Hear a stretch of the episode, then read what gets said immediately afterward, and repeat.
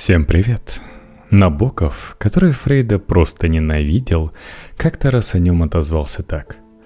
Пусть простаки и черень продолжают верить, будто любые раны разума можно исцелить ежедневными припарками из древнегреческих мифов на интимное место. Меня это не волнует. Примерно то же умные люди говорят о психоанализе еще с 70-х, после революции фармакологии и появления МРТ. Сегодня пыл наездов охладился, и выяснилось, что местами Фройд не так уж плох. Не теми, правда, местами, которыми сам и гордился. Вооружившись историей и нейронаукой, разбираемся, что Сигизмунд Фройд предвосхитил, а где напортачил, соврал и насочинял. Здесь был Фрейд. Почему психоанализ – это маргинальщина? Текст Натальи Дерекот для Knife Media. Резюмируя научное исследование, психолог Дрю Уэстон как-то составил список пяти стопроцентно актуальных фрейдистских постулатов. Всем рулит внесознательное. Огромную роль в нашем поведении играют конфликты и амбивалентности. Основы личности действительно формируются в детстве. Мы проходим разные этапы психического развития – а наши ментальные представления влияют на социальное поведение. В принципе, основа любой адекватной психологической теории та же, но Фрейд был первым, кто акцентировал внимание на этих особенностях и стал ими всерьез заниматься.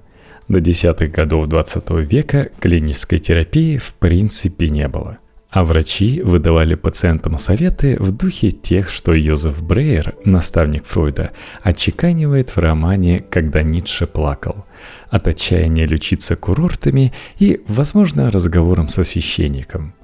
Сны, по большей части, считались путешествиями в астрал, божественными откровениями и чем угодно, но не работой психики – Насчет вшитых в нашу подкорку защитных механизмов тоже мало кто заморачивался – да и в неврологии Фройд был одним из пионеров. Он, например, изобрел новый метод окрашивания нервной ткани и первым описал структуру и функцию продолговатого мозга и белого вещества, соединяющего спинной мозг и мозжечок. Последователи нейропсихоанализа за это даже периодически отписывают Фройду лавры родоначальника современных нейронаук. Впрочем, когда мы говорим о Фройде, мы вспоминаем вовсе не это, а страшное и великое слово «бессознательное». Его содержание по Зигмунту довольно экзотично. Здесь складированные влечения, детские желания, травмы. Все это подавлено, сгущено и смещено. В крифе в кость и больше напоминает заваленный подвал наследного особняка, чем управленческий штаб психики – как любят шутить ученые, Фройд был на 50% прав и на 100% неправ. Мозг и правда выполняет пугающе много действий в фоновом режиме. Бессознательное есть, и оно влиятельно. Факт. Но устроено оно вовсе не по Фройду. Если быть откровенным, то и сам термин не его. Но давайте обо всем по порядку. Утку о том, что бессознательно изобрел Фройд, пустил сам Фройд – и к его пиар-талантам нет вопросов. Но о том, что сознание – это не капитан мозга, говорили задолго до него, еще в Древнем Риме. Философ Плотин и врач Гален подметили, что дыхание или обычные действия вроде ходьбы мы проворачиваем как-то бессознательно, неосознанно. Гиппократ, наблюдая за эпилепсией, где тело полностью выходит из-под контроля человека, сообразил – у нас есть внесознательная система управления. В XI веке арабский ученый Аль-Хазен опередил свое время на добрые девять веков, изобрел слово, которое затем угонит Фройд. Он предложил, что есть визуальные иллюзии, которые мы воспринимаем бессознательно. Сегодня такие иллюзии используют не только для развлечения детишек, но и для лабораторных тестов – с помощью показа сублиминальных, спрятанных за скоростью техникой показа слов, картинок и чисел, ученые определяют, где проходит граница между сознательным и несознательным восприятием. Например, как наш мозг, визуально не фиксируя информацию, умудряется ее обдумывать и учитывать в дальнейшем – Без участия сознания мы можем эмоционально реагировать на спрятанные слова или складывать и вычитать числа. Альхазен предвосхитил и самые эффектные выводы лабораторных тестов. Решения мы можем принимать бессознательно. Насчет потаенных мотивов и желаний фирменные приблуды Фройда тоже задумывались уже давно – Августин, Фома Аквинский, Декарт, Спиноза, Лейбниц в разной форме писали, нашими действиями заведуют миллионы потайных механизмов, которые не обнаружить обычной рефлексией. Как в случае с восприятием, на него влияет наши ожидания и представления. Слепое пятно и капилляры на сетчатке маскируются, как в фотошопе. Мозг достраивает картинку, как ему вздумается, а мы с вами и не в курсе. В XIX веке бессознательная жизнь и вовсе оказалась в hot topics. И как пишет историк психологии Марк Альтшулер, трудно или даже невозможно найти психолога или психиатра XIX века, который бы не признавал бессознательную деятельность мозга не только как в действительно существующую, но и как имеющую первостепенное значение. Французские психологи буквально кричали о том, что мы проделываем массу вещей на автомате, пользуемся рабочей памятью Теодюлю Рибо, бессознательно подражаем Габриэль Тарт, руководствуемся целями и мотивами, которые возникли в далеком детстве и теперь определяют нашу личность, Пьер Жане. Жане больше всех впоследствии обвинял Фройда в копипасте идей – так что за финальным вердиктом мы обратимся к Станиславу Диану, светилу когнитивных наук и одному из крупнейших современных исследователей сознания. Он пишет о Фройде так. Не будет преувеличением сказать, что из всех высказанных о его работе идей самые убедительные принадлежат не ему, а его собственные относятся к числу неубедительных. С другими фишками Фройда дело обстоит куда хуже – в 1910-х годах Зигмунд Фройд публикует книгу «Из истории одного детского невроза». В ней он описывает любопытный случай человека-волка, русского аристократа, мучимого депрессией. После серии сеансов на кушетке гения-психоаналитика человек-волк чудесно излечивается, а спустя полвека история выносит свой вердикт. Байка – Карты раскрылись, когда в 70-х годах журналистка Карин Абхольцер поболтала с легендарным человеком-волком Сергеем Панкеевым и выяснила, что он так и не был излечен. Я в том же состоянии, в котором и пришел к Фройду. Ключевые для фрейдистской теории случаи маленького Ганса, Герберта Графа и Анны О – Берта Пенненгейм, Доры и Дебауэр и других пациентов тоже притянуты за уши или сфальсифицированы.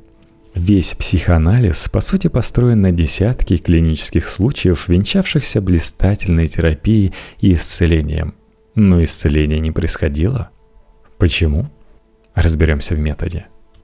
По Фройду ранние воспоминания сидят глубоко-глубоко в нас, и психика все время их искажает – это всегда травматично, а случайные эпизоды детства портят нам всю жизнь, превращаясь в монстров и фантазмы, ничем не напоминающие оригинал.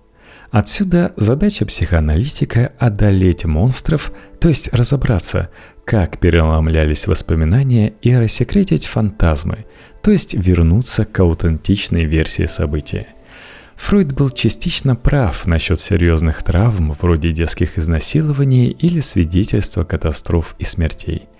При жестком и эмоционально насыщенном событии его отпечаток не фиксируется на гиппокампе, руководящем памятью, а обрабатывается сразу в мозжечковой миндалине, древней структуре, отвечающей за распознавание лиц, возникновение животного страха и прочие базовые вещи – в итоге защитные механизмы психики упаковывают подобные воспоминания как инородное тело и исключают их из ассоциативных сетей. Как пишет Вернер Болюбер, бывший председатель немецкой психоаналитической ассоциации и крупный защитник Фройда, такие воспоминания хранятся в первоначальном виде, и на кушетке терапевта их действительно можно в таком виде извлечь. Другое дело, а нужно ли? Этот вопрос поставили ученые из Кембриджа. Выяснив, что процесс подавления идет далеко за сознательный уровень. И даже в самих подвалах бессознательного, куда мы отправляем травмы, есть еще уровни, откуда влиять на наше поведение по-фрейдистски воспоминания уже не могут. Иными словами, защитные механизмы действительно защищают – Неудивительно, что Фройд так часто получал нагоняя за садистский подход. С памятью Фройд вообще работал как мясник, не учитывая, что она устроена изощренно, а процессы хранения и доступа к сохраняемому сильно различаются от случая к случаю. Как показывают исследования, связанные автобиографические воспоминания живут в декларативной памяти, она же эксплицитная, или та, куда можно залезть сознательно. А вот самые ранние воспоминания хранятся в имплицитной или бессознательной памяти, как неявные объекты. Здесь интерпретируются объектные отношения и создаются поведенческие модели, которые влияют на настоящее «да», но все это добро для сознательного обращения недоступно. И в этом нет абсолютно никакой проблемы, потому что память — это не линейная композиция, а скорее континуум, где прошлое цепляется с настоящим в танце взаимного влияния. Извлекая что-то из памяти, мы всегда реконструируем опыт, добавляя чувства, предубеждения и знания, полученные много после – Воспоминания в принципе устроены как конструкция с пустыми кармашками, которые наполняются тем, что волнует наш мозг в настоящем. Более того, вспоминая, мы буквально перезаписываем данные на нейронном уровне. В момент визуализации события из прошлого у нас активируется не конкретное хранилище памяти, его нет, а зоны, которые были активны в конкретный момент времени – Именно потому нам так легко додумывать, сочинять или вспоминать то, чего не было, как в классических экспериментах психолога Элизабет Лофтус, где испытуемые после небольших махинаций исследователей вспоминали, как в детстве видели одержимых бесами людей или кролика Бакс Банни в Диснейленде, хотя ни того, ни другого с ними не случалось. Бакс Банни – собственность Warner Bros., его в принципе во вселенной Уолтера Диснея нет – Поэтому же интроспекция в том виде, в каком ее пользуют психоаналитики, не годится для работы с психикой. И вываливаемая вами на кушетку поможет разве что какому-то венскому шарлатану, как любил обзываться Набоков, сделать себе карьеру на вашем кейсе. Фрэнк Саллоуэй, историк науки Массачусетского технологического института, ситуацию резюмирует так – Каждый из опубликованных случаев Фрейда играет роль психоаналитической легенде, но чем больше деталей вы узнаете о каждом случае, тем сильнее становится изображение Фрейда, скручивающего факты в соответствии с его теорией. А что, кстати, с теорией? Как-то раз в 1973 году группа исследователей взялась писать книгу в поддержку Фройда. В итоге родился канонический том Experimental Freudian Theories Psychology Reveals, где авторы честно признались. Доказательств нет. По сути, кроме клинической апробации, где схема сработала бы и вылечила, ничто в этом мире не может доказать, что девочки завидуют пенису, мальчики повсеместно хотят переспать со своими матерями, а мы проходим через оральную, анальную и генитальную стадию развития – с таким же успехом можно заявить, что в наше психическое развитие вмешались масоны или ребята из программы «Необъяснимо, но факт». Или, например, поставить фрейдизм с ног на голову, как сделала психоаналитик Карен Хорни, которая иронично заявила «Мальчики с детства сравнивают свои гениталии с материнскими и волнуются по поводу различий». Мужчины не могут произвести на свет новую жизнь, а значит, подсознательно завидуют беременности и деторождению. Отсюда перманентное желание унизить женщин, вот как у отца психоанализа, гения мужчины, движимого завистью к матке. Словом, насочинять здесь можно сколько угодно в зависимости от фетишей и интересов. Это называется нефальсифицируемостью или несоответствием критерию Поппера – Простыми словами, это когда теорию в любом случае можно считать годной, потому что эмпирически ее нельзя опровергнуть. Неудивительно, что фрейдизм признан неудачным. Даже гарвардский психолог Дрю Уэстон, один из тех, кто защищает психоанализ, описывает многие его основополагающие труды как неясные, бестолковые и безграмотные относительно эмпирических данных. Психоанализ сегодня не котирует ни академическое сообщество, ни продвинутые практикующие врачи, у которых появился вполне здоровый метод работы – когнитивно-поведенческая терапия. Одна из самых популярных ныне, главный антипод психоанализа. Как пишет философ и звезда от научпопа М.М. Оуэн, лучше концентрироваться не на археологических раскопках психики, а на работе с уже существующими паттернами – если психоанализ – это католическое исповедальня, то КПТ – это скорее подушка для медитации или голова из Марка Аврелия. Она фокусируется на реакциях на мысли, а не на том, какое глубокое психическое значение они могут иметь. Фрейдистский психический детерминизм, то есть представление о том, что все наши ментальные телодвижения что-нибудь непременно означают, разбит на голову. Например, сны – за последние 30 лет нейронауки о них выяснено немало. Магистральная теория гласит, сновидения – это случайные образы, фантазии или очень глубокая абсурдная переработка воспоминаний. Гениальные эксцентрики из научного сообщества вроде Томаса Метцингера предполагают, что сновидение – попытка мозга рефлексировать о собственном состоянии во сне – кто-то доказывает, что сны о травмах прошлого помогают быстрее избавиться от страха и депрессии, но никто и не думает выуживать из них тайные послания, которые надо декодировать с мифами Древней Греции наготове. Похожая история и с оговорочками по Фрейду. Они, по всей видимости, случаются, но большинство наших промахов – это лишь хромание языковой системы и перцептивный мусор. Возникает вопрос – Почему же тогда в нашем просвещенном и цивилизованном мире до сих пор можно записаться на прием психоаналитику? Помимо той причины, о которой писал тот Дюфрен в книге «Убивая Фрейда. Культура 20-го столетия и смерть психоанализа», Столько работ опубликовано, столько репутаций возведено, не так-то просто от этого отказаться.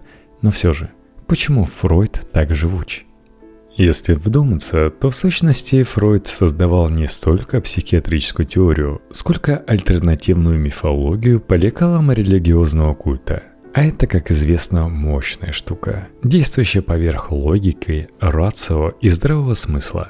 Философ Фрэнка Флинн как-то перечислил три основных признака религии. Наличие системы верований или доктрин о том, как все устроено – ритуалы и практики, поддерживающие соответствующие нормы поведения, сама жизнь религиозной группы, установленная в соответствии с верованиями, отличающиеся от жизни других. И что мы имеем? Догматическая теория, неспосланная Мессией из темных глубин природы человеческой. Ритуальные встречи с соответствующими атрибутами вроде лежания на кушетке – Склонность всех поклонников психоанализа трактовать любое проявление бытия и поведения через собственные верования в анально-генитальную и прочую обусловленность. Обвинения Фройда в религиозных замашках, впрочем, не новые. Суррогатом веры психоанализ называл еще Ясперс, добавляя, что само движение напоминает секту, а теория – вульгарное отражение Ницше из Шопенгауэра, и что все это ужасно удобно объясняет и структурирует бытие для обывателя, поэтому и заходит – но любимое сравнение в этой области – это сравнение психоанализа и идеологии ортодоксального иудеохристианства. В духе Фройд выращивал свою мессианскую теорию на базе собственного писания о чудесном исцелении больных, которым помогли ортодоксальные медсредства. За исцелением больных – исцеление общества, а дальше и рай земной. На психотерапевтических сеансах Фройд действительно вел себя не как нейтральный внимательный врач, а как указующий перст. Он добавлял, растолковывал, вмешивался в монолог, вспоминал эпизоды из собственной жизни, зачитывал пациентам письма, где речь шла о них самих, и вообще вел себя весьма манипулятивно – Доктрина, мессия, исцеление – ключевые положения для фрейдизма. Хотя справедливости ради надо сказать, что железобетонные доктрины сам Фройд никогда свои труды не называл – еще одно ключевое положение – это необходимость укращения темной биологической сути, ибо плоть греховна, и только сила контроля над ней и метафорическое трактование бытия помогут нам. Примерно так и звучит иудео-христианское послание святого Августина, о котором вы наверняка слышали. Словом, инфернальная метафизика – это ваш чернушный Фройд, как говорит Бердяев – если трактовать религиозность или сектантство как мифологическую структуру, то получится еще интереснее. Здесь Фройд попал в самое яблочко, как сказал бы Роланд Барт, который описывает функции мифа так. Обозначать и оповещать, внушать и предписывать, побуждать. Воздействие на читателя, миф навязывает ему себя и всячески старается натурализировать свои значения – Миф изо всех сил старается быть естественным, само собой разумеющимся, и творится этот великий концепт за счет языка. Или, если дословно цитировать поэтичного Барта, миф – это похищенный язык. Умные люди уже давно разобрали фридистский диалект по косточкам. И вот что в нем нашел, например, независимый исследователь Роб Уайт. Язык Фройда фигуративен и больше запутывает, чем объясняет – Другие исследователи относят это насчет парадоксов и противоречий, но Уайт идет дальше и предполагает, что дело в метафорической обработке – Язык Фройда сугестивен. Например, автор часто зацикливается на болезненных темах, постоянно иллюстрируя материал автобиографией. Он старается разделять психоанализ и медицину, но теоретизируя о психике, то и дело вплетает медицинский словарь. Например, часто повторяет слово «раны» применительно к ментальному и так далее. С текстами Фройда можно бесконечно играть, вычленяя оттуда приемчики.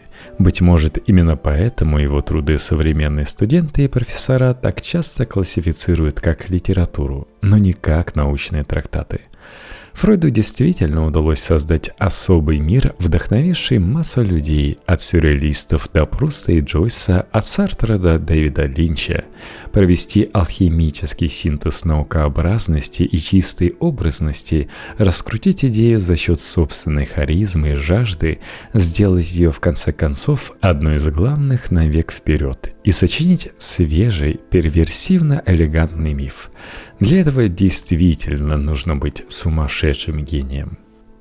Спешу напомнить, что мне важны ваши комментарии и лайки во ВКонтакте, правильное количество звездочек в iTunes и, конечно же, там тоже можно написать комментарий. Жду. Но самое идеальное будет, если вы подпишетесь на меня в Патреоне. patreon.com slash